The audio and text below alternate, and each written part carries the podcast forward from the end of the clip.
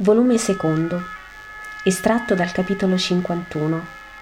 Gesù parla col milite Alessandro alla porta dei pesci.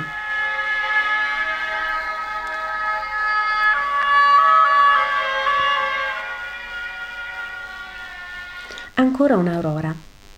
Ancora le teorie di Asinelli che si affollano presso la porta ancora chiusa.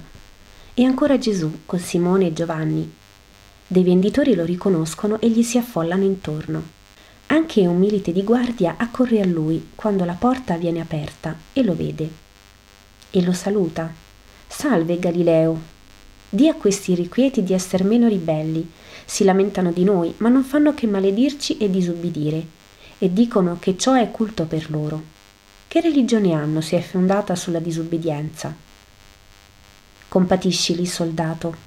Sono come coloro che hanno in casa un ospite non voluto e più forte di loro, e non possono che vendicarsi con la lingua e col ripicco. Sì, ma noi dobbiamo fare il nostro dovere, e allora li dobbiamo punire, e così sempre più diventiamo gli ospiti non voluti.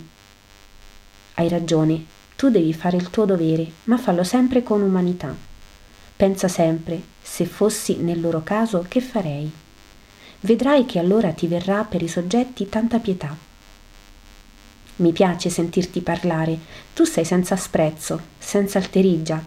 Gli altri palestinesi ci sputano dietro, ci insultano, mostrano schifo di noi, a meno che non ci sia da spellarci a dovere per una donna o per degli acquisti. Allora l'oro di Roma non fa più schifo. L'uomo è l'uomo, soldato. Sì, ed è più bugiardo della scimmia. Non è piacevole però stare fra chi è come serpe in agguato. Anche noi abbiamo case e madri, e spose e figli, e la vita ci preme.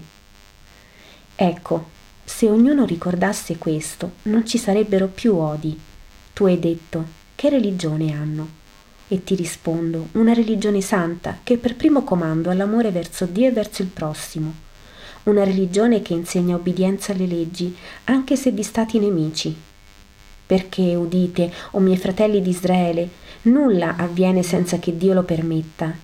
Anche le dominazioni, sventure senza pari per un popolo, ma che, quasi sempre, se questo popolo correttezza si esamina, possono dirsi volute dallo stesso, con i suoi modi di vivere contrari a Dio. Ricordatevi i profeti, quante volte hanno parlato su questo. Quanto hanno mostrato con fatti passati, presenti e futuri, che il dominatore è il castigo, la verga del castigo sulle spalle del figlio ingrato. E quante volte hanno insegnato il modo di non più averlo, tornare al Signore. Non è ribellione né guerra quella che sana ferite e lacrime e scioglie catene, è il vivere da giusti. Allora Dio interviene. E che possono le armi e le schiere di armati contro i fulgori delle coorti angeliche lottanti in favore dei buoni? Siamo colpiti? Meritiamo di non esserlo più, col nostro vivere da figli di Dio.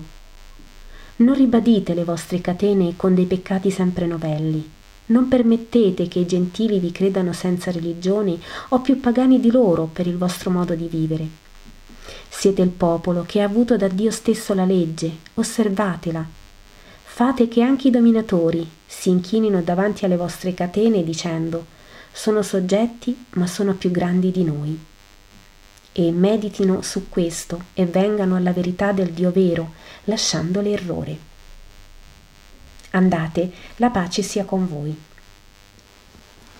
Tarda Giuda e anche i pastori, osserva Simone. «Attendi qualcuno, Galileo?» chiede il soldato che ha ascoltato attentamente. Degli amici. Entra nel fresco dell'androne, il sole scotta sin dalle prime ore. Vai in città? No, torno in Galilea. A piedi? Sì, sono povero, a piedi. Hai moglie? Ho una madre. Anche io. Vieni, se di noi non hai schifo che gli altri hanno. Solo la colpa mi fa ribrezzo, risponde Gesù. Il soldato lo guarda ammirato e pensoso. Con te non avremo mai da intervenire, il gladio non si alzerà mai su te, sei buono, ma gli altri... Gesù è nella penombra dell'androne. Giovanni è verso la città, Simone è seduto su un masso che fa da panchina. Come ti chiami? Gesù. «Ah, sei quello che fa miracoli anche sui malati. Io credevo che fossi solo un mago. Ne abbiamo anche noi. Un mago buono però, perché ce ne sono certuni, ma i nostri non sanno guarire i malati. Come fai?» Gesù sorride e tace. «Usi formule magiche? Hai unguenti di midollo di morti, serpenti disseccati e resi polvere, pietre magiche prese negli antri dei pitoni? Nulla di questo, ho solo il mio potere». «Allora sei proprio santo. Noi abbiamo gli aruspici e le vestali, e alcuni fra loro fanno prodigi e dicono che sono i più santi. Ma ci credi tu? Sono peggio degli altri». «E allora perché li venerate?» dice Gesù. Perché, perché è la religione di Roma, e se un suddito non rispetta la religione del suo stato, come può rispettare il Cesare, la patria e giù giù tante cose?» Gesù guarda fissamente il soldato. «In verità tu sei avanti nella via della giustizia. Procedi, o milite, e giungerai a conoscere ciò che la tua anima sente avere in sé, senza saper dare a questa cosa un nome. L'anima? Cos'è? Quando tu morrai, dove andrai?» chiede Gesù. «Ma non so, se morrò da eroe, sul rogo degli eroi. Se sarò un povero vecchio, niente. Forse marcerò nella mia tana o sul borgo di una via. Questo è il corpo, ma l'anima dove andrà? Non so se tutti gli uomini hanno l'anima o se l'hanno solo quelli che Giove destina ai campi elisi dopo una vita portentosa, seppure non li trae all'Olimpo come fu di Romolo. No, tutti gli uomini hanno un'anima, e questa è quella cosa che distingue l'uomo dall'animale. Vorresti essere simile ad un cavallo, ad un uccello, ad un pesce? Carne che morendo è solo marciume? Oh no, io sono uomo e preferisco essere tale. Ebbene, ciò che ti fa uomo è l'anima, senza questa tu saresti nulla, più che un animale parlante. E dov'è? Com'è? Non ha corpo, ma è. È in te. Viene da chi ha creato il mondo e a lui ritorna dopo la morte del corpo. Dal Dio di Israele, secondo voi. Dal Dio solo, uno, eterno, supremo Signore e Creatore dell'universo. E anche un povero soldato come me ha l'anima, e questa torna a Dio?